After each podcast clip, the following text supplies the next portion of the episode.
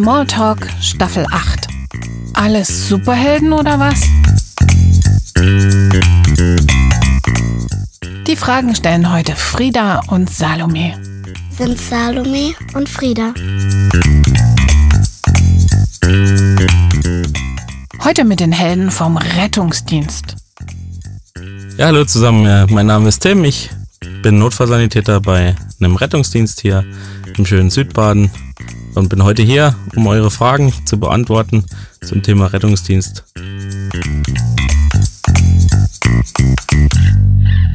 Was wolltest du als Kind werden? Ganz am Anfang war es natürlich Feuerwehrmann, dann mal Polizist, dann mal Astronaut. Und zum Rettungsdienst eigentlich noch nie so richtig Kontakt gehabt, bis zu einem Autounfall, wo ich selber betroffen war und dann ganz tolle Notfallsanitäter gekommen sind, mir geholfen haben und mir sogar einen Teddybär geschenkt haben. Und ich glaube, das war der Moment, wo ich dann wirklich gesagt habe, okay, das interessiert mich auch. Ja. Wie alt warst du, als du angefangen hast? Da war ich 18. Ich habe davor noch Elektriker gelernt und bin dann in den Rettungsdienst gewechselt mit 18 Jahren, weil ich da meinen Autoführerschein machen konnte und dann auch direkt mit den tollen Blaulichtautos fahren durfte. Wie lange braucht man, um den Beruf zu lernen? Und welche Schritte muss man dafür gehen? Es gibt verschiedene Wege in den Rettungsdienst. Man kann entweder ein sogenanntes FSJ, ein freiwilliges soziales Jahr machen. Dabei macht man dann den Rettungshelfer. Der Rettungshelfer, der geht um ein paar Monate und man muss dafür ein paar Wochen in die Schule und ein paar Wochen auf den Rettungswagen. Und danach kann man auch den Rettungssanitäter machen. Der Rettungssanitäter, der geht insgesamt 3 bis 4 Monate.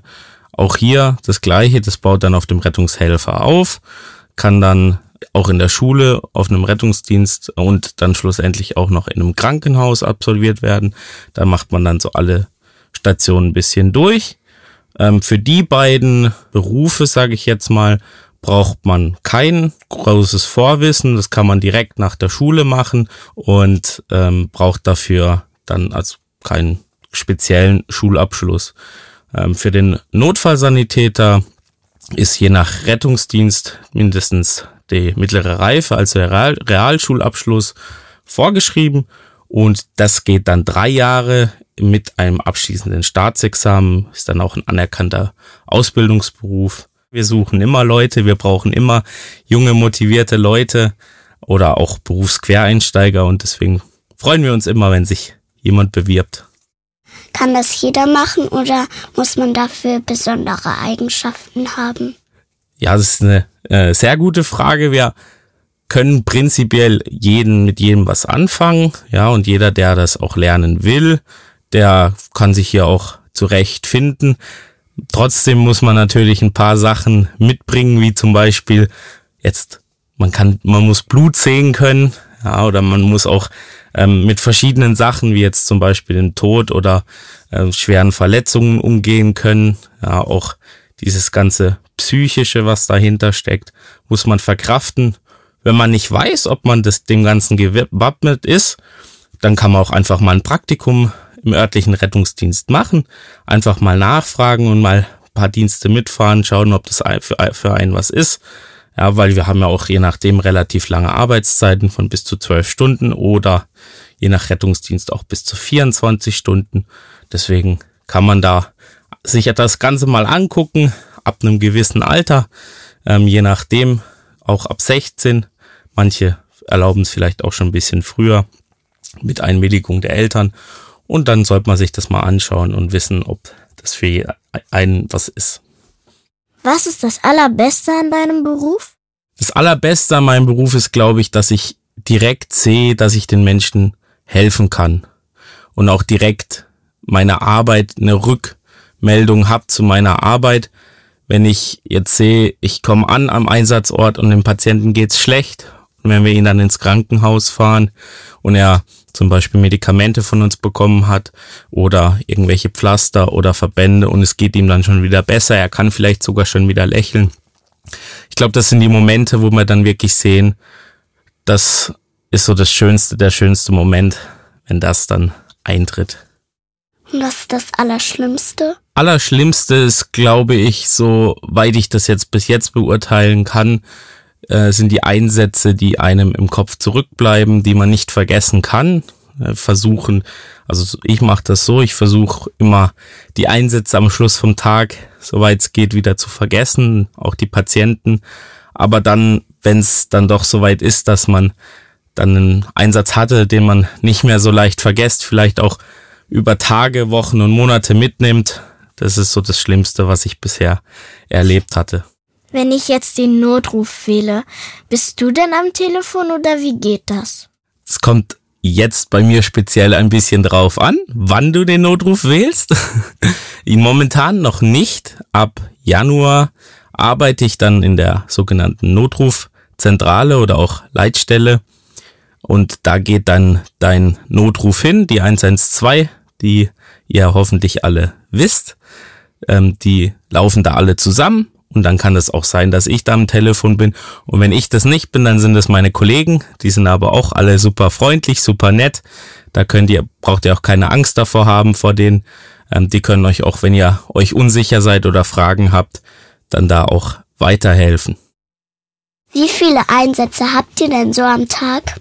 Das kommt immer drauf an, wo das Einsatzgebiet ist. Bei unserem Einsatzgebiet gibt es Stadtwachen und Landwachen. In den Stadtwachen momentan im Schnitt, schätze ich jetzt mal so zwischen 5 und 7 Einsätzen in 12 Stunden. In den Landwachen so 3 bis 4 Einsätze. Schönen Tagen zum Beispiel meistens mehr, gerade wenn man jetzt auf dem Feldberg unterwegs ist. Ja, an den Skisaisons und die Skipisten eröffnen, dann hat man doch meistens mehr Patienten. Wisst ihr schon, was euch erwartet, wenn ihr losfahrt? Wir haben nur einen groben Überblick, also das, was uns der Disponent, das heißt, wenn du die 112 wählst, der Kollege, der dann dran ist, uns dann weitergibt, können wir auf so einem kleinen Einsatzbildschirm sehen. Wir haben immer ein grobes Einsatzstichwort und ansonsten ist es eine kleine Wundertüte, was uns so erwartet, weil wir eigentlich nie sagen können, wie ernst die Lage ist oder selten sagen können, wie ernst die Lage ist, wenn wir losfahren. Das sehen wir dann immer, wenn wir ankommen. Habt ihr manchmal ein mulmiges Gefühl, wenn ihr losfahrt? Ja, je nach Einsatzlage schon. Aber das auch je nachdem, was gemeldet ist, dass irgendwelche gefährlichen Sachen involviert sind, wie jetzt zum Beispiel gefährliche Stoffe. Ja, dann müssen wir uns selber schützen. Genau, und dann hat man schon ab und zu, je nach Einsatzlage, ein mulmiges Gefühl oder so ein komisches Bauchgefühl, sage ich immer. Und dann muss man gucken, was einen erwartet. Und manchmal geht man lieber auf Nummer sicher und bleibt ein bisschen zurück. Ist euch bei dem Einsatz schon mal schlecht geworden? Bei einem Einsatz an sich ist mir noch nicht schlecht geworden. Also nicht wegen dem Patienten, aber wegen der Fahrweise vom Kollegen manchmal, je nachdem, wer da fährt. Manchmal ist ja nicht nur ein Krankenwagen da, sondern auch ein Notarzt. Warum eigentlich? Weil wir immer verschiedene Einsatzstichworte haben und je nach Schwere der Verletzung von dem Patienten, also wenn es jetzt ein schlimmerer Unfall ist oder ein Einsatzbild ist, wo schon im Vorhinein klar ist, da könnte ein Notarzt gebraucht werden, dann fährt der direkt mit an. Einfach, weil der noch ein paar Medikamente mehr hat, wie wir, manchmal auch gewisse Entscheidungen mehr treffen darf, wie wir als Notfallsanitäter. Genau, und deswegen sind dann da auch manchmal ein Notarzt dabei. Warum seid ihr immer zu zweit unterwegs? Weil wir immer ein Team sind und das Team ist einfach da. Das ist so das kleinste Team, was es gibt im Rettungsdienst, sind 2 Leute, weil man immer jemanden braucht, der so den Gesamtüberblick hat und jemanden, der dann zuarbeitet, beziehungsweise dann die Maßnahmen auch machen kann. Und zu zweit geht's einfacher. Und alleine wär's zu viel Arbeit für einen, alleine fahren, dann noch gleichzeitig beim Patienten bleiben am Schluss, wenn man dann zu der Klinik fährt. Das funktioniert einfach nicht, weil wir uns ja alle nicht aufteilen können. Wie fühlt sich das an, wenn man ein Leben rettet? Das ist sehr schwierig zu beantworten. Es kommt immer drauf an, wer es ist und wie oft sowas passiert oder aus welcher Lage. Manchmal macht es einen sehr glücklich Und manchmal hat man auch eine direkte Rückmeldung und manchmal wissen wir gar nicht, dass wir jemandem das Leben gerettet haben. Das dann auch mitbekommen oder auch direkt sehen, das macht einen schon glücklich und auf einer gewissen Art und Weise auch stolz, dass man das in seinem Beruf so gut erlernt hat und auch da helfen kann und einen ruhigen Kopf bewahren kann, wo andere vielleicht rausrennen oder einfach auch durchdrehen oder die Nerven verlieren. Wie geht ihr damit um, wenn ihr jemandem nicht mehr helfen könnt? Manchmal ist es schon relativ schnell klar, dass wir jemandem nicht helfen können. Ja, wenn jetzt zum Beispiel jemand in einem großen Fluss oder See untergegangen ist und jetzt einfach schon eine gewisse Zeit verschwunden ist, wir den vielleicht dann auch gar nicht zu Gesicht bekommen, weil er flussabwärts getrieben wird, dann ist es einfacher, damit umzugehen, dann muss man sich da auch so einen kleinen Schutz aufbauen und sagen, okay, das betrifft mich jetzt nicht. Und wenn wir jetzt direkt vor uns jemanden haben, dann ist es, glaube ich, eins der wichtigsten Sachen ist, darüber zu reden und sich jemanden zu suchen, mit dem man dann auch hinterher noch ein bisschen Gespräche hat, zum Beispiel den Teamkollegen, der dabei war. Oder je nachdem gibt es auch die Möglichkeit, wenn es jetzt ein ganz schlimmer Einsatz war und man kommt selber nicht so ganz klar damit, dann gibt es die Notfallseelsorger oder schlussendlich dann auch das Angebot, dass man sich zu einem Therapeuten geht und Hilfe holt und sich das Ganze dann mit demjenigen aufarbeitet. Wir haben zum Beispiel im Rettungsdienst, was ich sehr gut finde, eine direkte Ansprechpartnerin, eine Therapeutin, die selber Notärztin ist, die weiß 1:1, wie das ist und die kann uns da auch viel besser helfen, wie jemand, der gar keine Ahnung hat, wie das so ist. Bittet ihr vor den Einsätzen oder hinterher? Vorher habe ich meistens tatsächlich keinen Kopf dafür, persönlich, weil wenn der Melder geht, dann kommt es auf Sekunden drauf an manchmal und dann hat man nicht wirklich Zeit dafür oder den Gedanken dafür, sondern denkt dann mehr so an, was erwartet mich jetzt oder wo müssen wir langfahren, dann fragt einen der Kollege noch was, aber hinterher bete ich immer mal wieder für Patienten oder was auch schon vorgekommen ist, was mich dann persönlich auch gefreut hat, ist, wenn die Patienten selber während dem Einsatz schon drum bitten, mit ihnen zu beten oder auf dem Pfad ins Krankenhaus. Und dann mache ich das natürlich auch. Manche Patienten wollen das auch nicht oder sind selber nicht gläubig und dann betet man halt so im Stillen für sie manchmal. Gibt es jemanden, der für euch betet?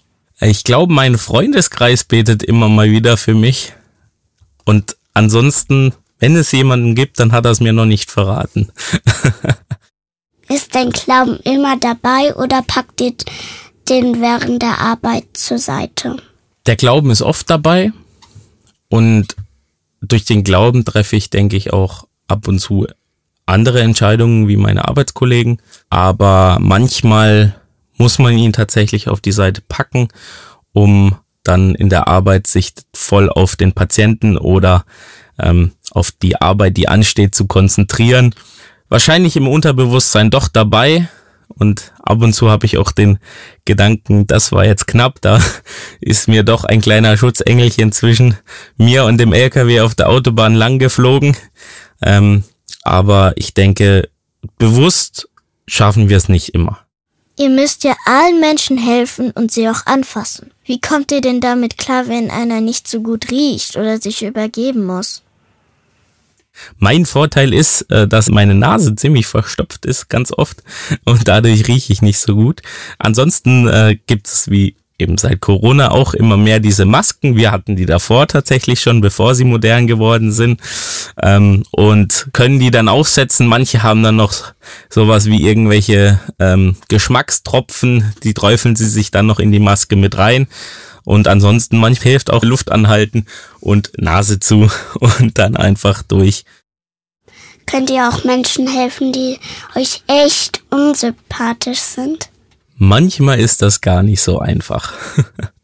Also es fällt einem manchmal schon echt schwer und ich glaube, gerade durch meinen Glauben fällt es mir ein bisschen leichter wie manchen Kollegen, die nicht so viel von Nächstenliebe kennen oder auch nicht so das nicht so leben und trotzdem habe ich jetzt noch keinen Kollegen erlebt, der jetzt irgendjemanden aktiv die Hilfe verweigert hatte, wenn der Hilfe gesucht hat. Musstet ihr im Einsatz schon mal zu jemandem fahren, den ihr kanntet? Ja, ich tatsächlich schon. Letztes Jahr erst, da hat mir ein Kollege versucht, mich anzurufen, circa 5 Mal. Ich war noch im Einsatz, natürlich kann ich da keine Privatgespräche führen und in dem Moment, wo ich ihm dann zurückrufen wollte, ploppte dann eine Einsatzmeldung auf mit seiner Adresse und mit dem Namen seiner Freundin, genau, und dann kannte ich natürlich die Patientin, die Freundin kannte ich natürlich, was es nicht immer unbedingt einfacher macht, wenn man zu Leuten fährt, die man kennt. Also das ist einfach so, wenn man in einem Rettungsdienst arbeitet oder auch bei der Feuerwehr ist, wo man wohnt, in dem Ort oder in dem Landkreis, dann fährt man immer mal wieder zu Leuten, die man kennt, hat irgendwelche Freunde oder Verwandte. Ist auch so ein Punkt, das sollte man sich, glaube ich, vorher überlegen, ob man das möchte und ob man damit auch klarkommt.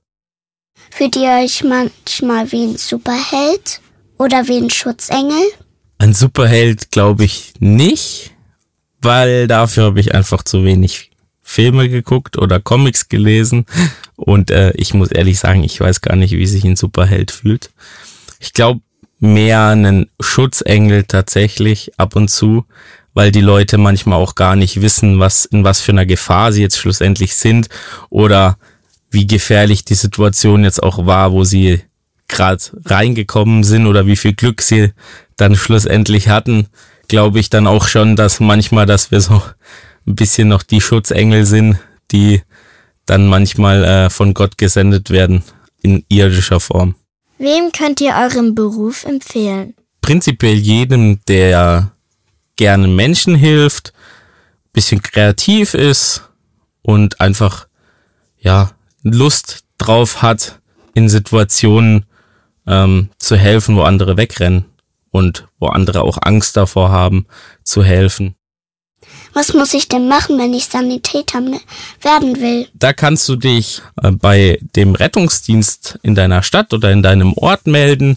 Da gibt's verschiedene Organisationen, zum Beispiel das Deutsche Rote Kreuz oder die Malteser, die Johanniter, je nachdem, wo du wohnst, musst du dich mal informieren. Gibt's da immer einen Rettungsdienstleiter, heißt das Ganze. Das ist dann quasi der Chef. Den dann einmal anrufen und fragen, was man da machen muss oder wie man da hinkommt. Dann gibt's noch die Option, das Ganze im Ehrenamt zu tun. Also kein Geld dafür zu bekommen, das in der Freizeit zu machen. Dann kann man das eben auch bei solchen Hilfsorganisationen ehrenamtlich machen und kann da auch verschiedene Stufen auch in der Sanitäterausbildung, auch hier wieder von einem Sanitäter über den Rettungshelfer bis zum Notfallsanitäter auch machen. Kennt ihr eigentlich die Leute von der Feuerwehr oder die Polizei? Ihr seid ja oft am selben Ort. Das ist tatsächlich ganz oft so, dass wir die kennen, beziehungsweise manchmal sogar auch mit denen befreundet sind. Fahrt ihr nach einem Einsatz immer wieder zurück oder von dort weiter zum nächsten Einsatzort? Das kommt tatsächlich wieder drauf an, wie viel los ist. Wenn nicht so viel los ist, dann fahren wir vom Krankenhaus wieder zurück zur Wache. Wenn jetzt gerade ein Einsatz in der Nähe ist, dann wird das Fahrzeug direkt dahin gezogen, wenn es einsatzbereit ist.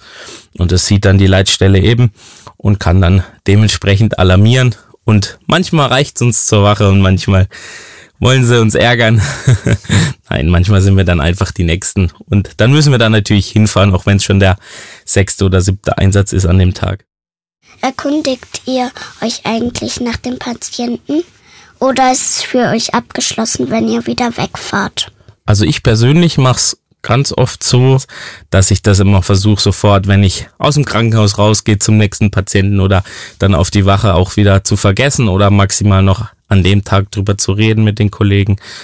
Und ansonsten, wenn es jetzt irgendwas Interessantes ist, sage ich jetzt mal, oder Notfälle, wo man nicht so oft hat oder manchmal auch nicht weiß, was der Patient hat, wenn man ihn im Krankenhaus abgibt, dann fragt man da schon mal nach. Wir sind ja alles neugierige Menschen und es hilft natürlich auch für die Arbeit für uns zu verbessern und daraus zu lernen und das nächste Mal dann zu wissen, ach, letztes Mal war es das und das, das könnte es jetzt auch wieder sein.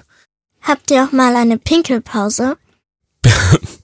Pinkelpausen, ja, zum Glück. Wir müssen nicht alle in eine Flasche pinkeln auf dem Auto. Wir können zum Beispiel eben im Krankenhaus dann auf die Toilette, wenn wir dringend müssen. Oder wenn es jetzt ganz, ganz dringend ist und man sitzt gerade auf dem Klo, wenn der Melder geht. Also wir ziehen da nicht sofort die Hose hoch, pinkeln dann in die Hose und fahren dann damit zum Einsatz. Das machen wir nicht. Was ist das Witzigste, was ihr mal erlebt habt? Ich glaube, das Witzigste, ich habe jetzt gerade ein bisschen überlegt, aber die war tatsächlich nicht in den Einsätzen, sondern war tatsächlich auf den Wachen. Und wenn man 12 Stunden zusammensitzt, dann kommt man manchmal auf blöde Ideen. Und wenn einem dann langweilig ist und an so Tagen, wo nichts los ist, dann werden Rettungsdienstler sehr kreativ und fangen dann an, sich gegenseitig Streiche zu spielen. Und wir haben dann einem Kollegen mal so ein lautes Horn, wie man im Stadion manchmal hat, mit Pressluft haben wir dann unter eine Matratze gelegt, wo er gesagt hat, er wollte sich hinlegen. Haben wir das kurz vorher drunter gelegt. Leider haben wir es dann vergessen, weil wir dann alle zum Einsatz rausgefahren sind und natürlich ab dem Moment nicht mehr zurück auf die Wache gekommen sind. Der Nachtdienst, der da sich dann um 22 Uhr hinlegen wollte, der hat sich dann gefreut, weil das Horn war sehr laut und es hat sich verklemmt und dann konnte circa eine Viertelstunde keiner mehr diesen kleinen Schlafraum betreten, weil dann einfach alles sehr laut war. Müsst ihr im Freundeskreis immer alle verarzten oder habt ihr dann frei?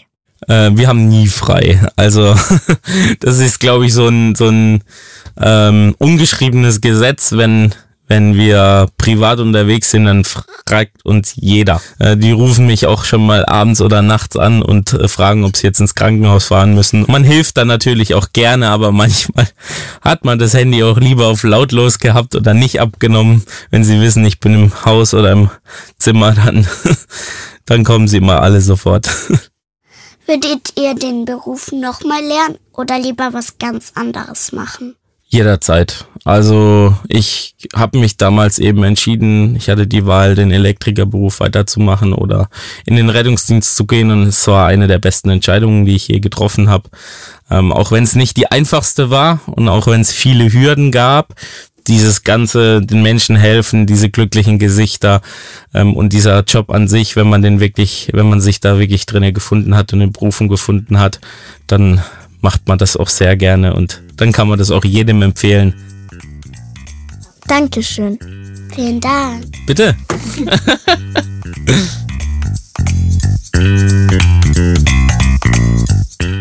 Und nächste Woche ist bei uns die Feuerwehr zu Gast.